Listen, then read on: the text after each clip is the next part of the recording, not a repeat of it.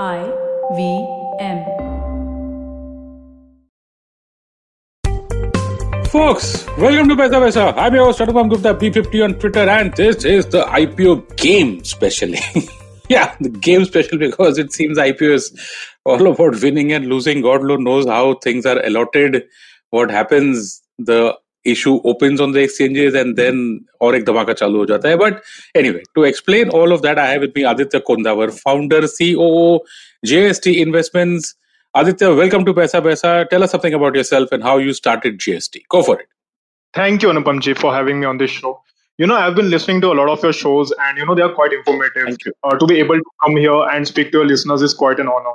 So, you know, about me, uh, I'm just a curious soul you know i'm curious about a lot of things you know reading writing fitness and you know i've been the most curious about helping others create long term sustainable wealth. So you know this curiosity towards the long term sustainable wealth is what led us to create jst investments.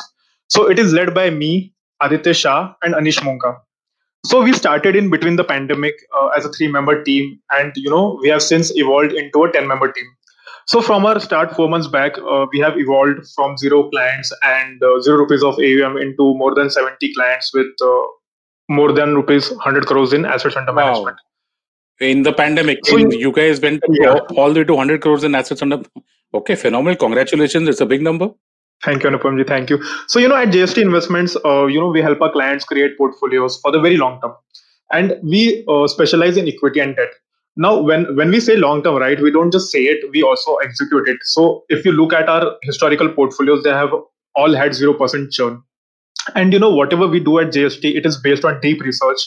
And what we try to do over here is that we cancel out all the noise and carry out our own independent research you know and coming to our investment style you know it is quite uh, simple and boring we read in day we read we read day in and day out and try to bring out uh, new facts and new trends and uh, you know uh, irrespective of, of, of what all is happening in the market so we carry out a lot of contrarian actions and it has helped us to uh, decide where to put our money and at the same time it has also helped us to avoid all the skeletons that were yet to come out in the market so some of our so some of our hits were you know when we found out that you know the crisis is unfolding in DHFL, Yes Bank, uh, the credit risk funds, and so on.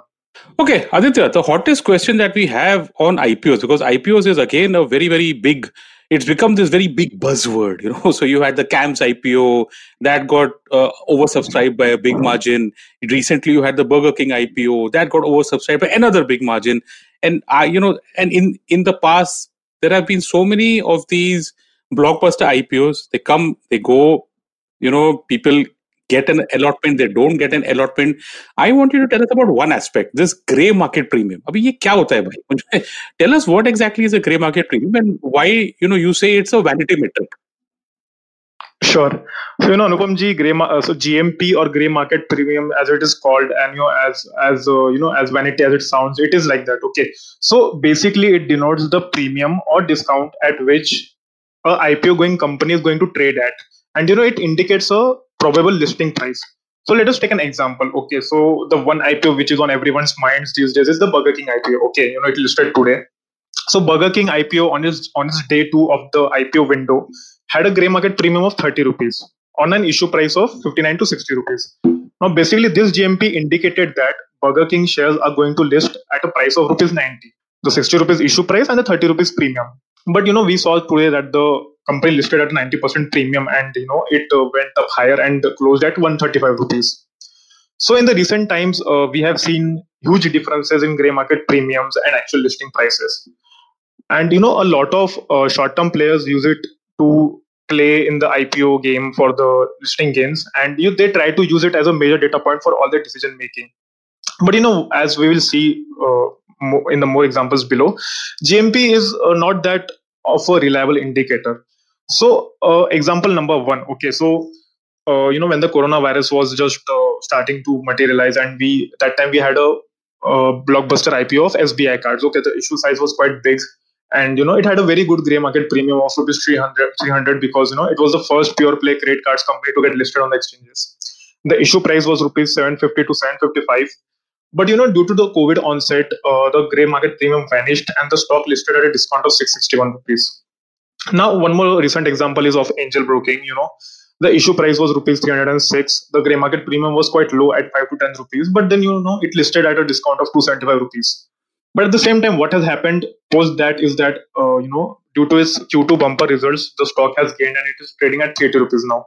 Now one more ex- now the now the one example that i always emphasize on when talking about gmp is the mahindra logistics ipo so you know mahindra logistics uh, the gray market premium was quite good a day before the listing day. You know, it was as high as 30 40%.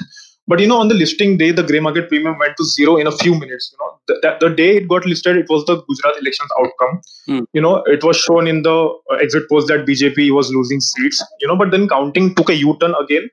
BJP was shown in lead, and hence the stock listed uh, at a par. You know, it recovered all the discount and it listed uh, listed at par. So that's why we always say that you know you should always leave gray market premium aside and you should always always look at fundamentals first. Okay, that's interesting. Can you tell our listeners what is the basis of calculation of this gray market premium? I mean, you know, because this is an, an unofficial market. There, uh, there's no gray market premium ticker that comes on CNBC or on any channel for that matter. There is no way to track it. It's just an, you know, it's just a very hearsay number. Can you give our listeners some insights as to how this is how this is generated? So Anupamji, this is where it, where it gets interesting, you know, because like you said, there is no CNBC ticker for grey market premium. This is all unofficial, and all these figures get published, and you know, all these trades are being done on an on, unofficial basis. This is the over-the-counter market. Mm. So, uh, so the basis of this calculation is just the premium that uh, a few dealers and uh, a few dealers and brokers are who are ready to buy the application forms and the shares from the people who have been allotted the shares. Mm. So we have something called the grey market premium and we have something called the Kostak. The Kostak is nothing but when you sell your application form to a broker and then there is a certain rate that is being charged in the market by these unofficial players. So I will tell you something This is nothing. This is not official at all, sure. and I can't even tell you if it is authentic and if it is verified by anyone. Okay. For our, for all I know, it is a con- concerted effort of a few players to make the issue look enticing. You know, because uh, मतलब कैसा होता है कि whenever you show to someone that okay uh, thing uh, an IPO is coming at 60 rupees and people are ready to pay 90 rupees for it they are Yeah. naturally attracted towards it so Okay. for all we know is just a concerted effort of making it look enticing that's all Understood. ठीक है, fine. चलो. Now I want to get some practical tips and tricks from you for our listeners. Okay, give us a checklist of how to choose a good IPO to invest in. Right now, there are so many of them coming out now. There have been so many in the last few months, and all that you know that I keep hearing from people is just look at the gray market. premium. Nobody even opens the offer document. Nobody opens the oh okay. This case I sh- I should call it the red herring prospectus. And they just go by Yeah, what yeah. their friends say about social media is saying. So, can you give us some, you know, maybe a checklist of how to choose a good IPO? Sure. So, uh, Anupam ji, you make a very interesting point because you know when the IPO bull run comes, everyone you know they get greedy and they uh, ignore all the fundamentals. Like you correctly said, no one even bothers opening the offer document or the DRHP as we call it. So we at JST always say that you know if you want to know which IPO to invest in, even for the short term or the long term, you should read it Kundli. So now for people who are unaware of this word, Kundli Kundli is just a horoscope or a birth chart, you know, to evaluate one's future. Now, the Kundli document for an IPO is the DRHP, as you rightly said, the draft red herring prospectus. And you know, whenever a company wants to raise capital uh, from the markets, they have to file an offer document uh, with our markets regulator, which is SEBI. And uh, you know, this offer document uh, contains contains a lot of things. Okay, it's a proper 500, 600 page document, and uh, it contains a lot of things, uh, right from your risk factors, the company SWOT analysis, uh, the company strategies uh, you know what they, what do they want to do with the raised what, what what do they want to do with the capital that they're about to raise the company management information their background their experience their remuneration their qualifications the business model of the company the fin- and the main part which is the financials for the past 3 5 years of the company itself and its peers then the, then we have something called the peer comparison.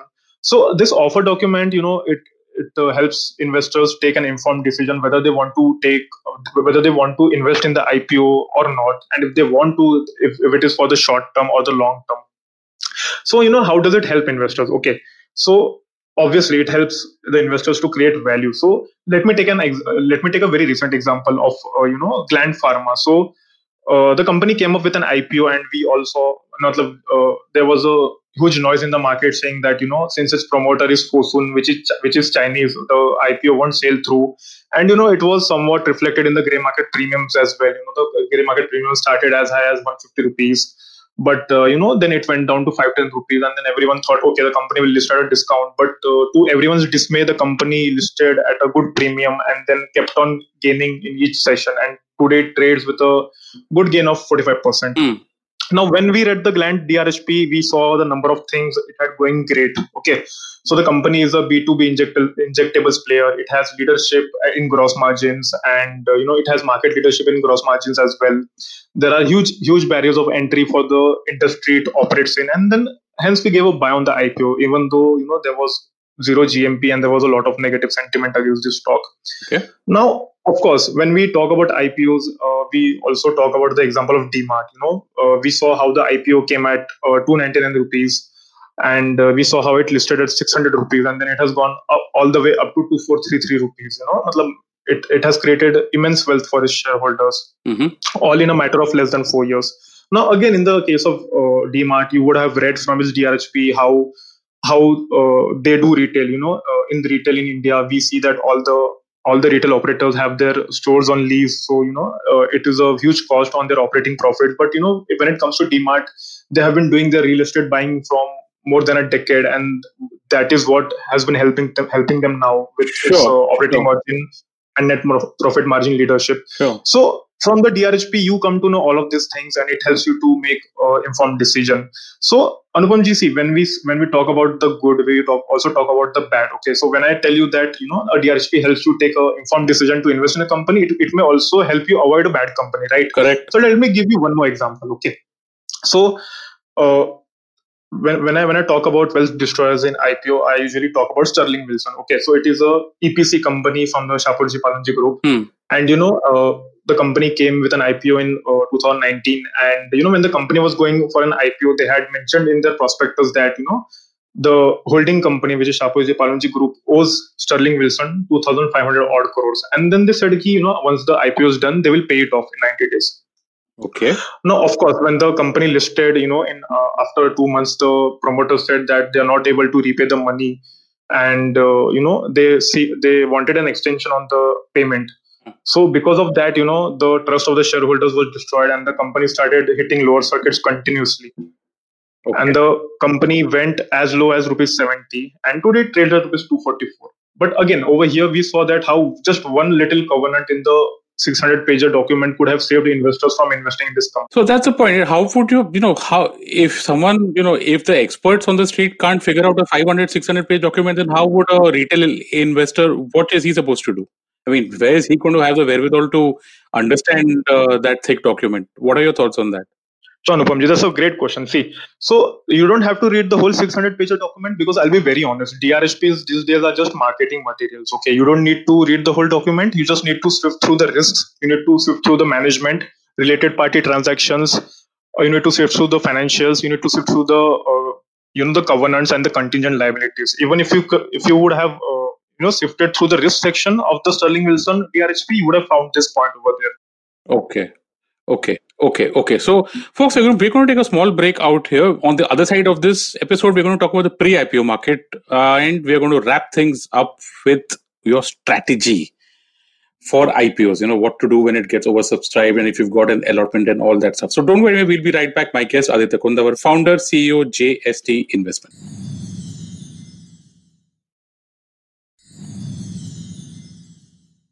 And welcome back to this episode of Paisa Vaisa. My guest, Aditya Kondawar, founder, CEO at JST Investments. We're talking about IPOs, and we spoke about IPOs that make it finally to the to the public. We're going to talk about the pre-IPO market. Okay, Aditya, what exactly is the pre-IPO market? Is it even open to retail investors, and what are the risks out here? So Anupam ji, you know, pre-IPO market has uh, has developed a lot in the past four five years, you know, and uh, so let me tell you first about the pre-IPO market. So uh, pre-IPO investing means you are buying or selling shares of a company before its IPO. That is, these these shares are still unlisted. Okay. Now the shares being sold are in the demat form itself, and they reflect in one's demat account with its ISIN number. So you see, these shares are not traded, right? So there is no ticker attached to it, and there is no price attached to it. But what what is attached to it is the ISIN number, since they're registered with a depository. Now, why why should one do pre-IPO? So, uh, you know, investing in pre-IPO helps one to identify good companies which are going to get listed.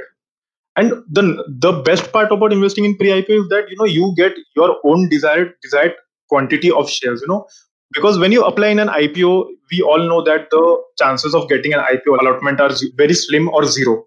So you know. Uh, the the whole the whole uh, principle of uh, investing in markets is to identify good companies at an early stage and pre ipo propagates the same thing so we see how pe and vc players invest in early stage companies right? So what we what we do in pre ipo is basically a step more than that the step 2 you know we already know that the company is okay established and you know the company has also shown its intent to get listed.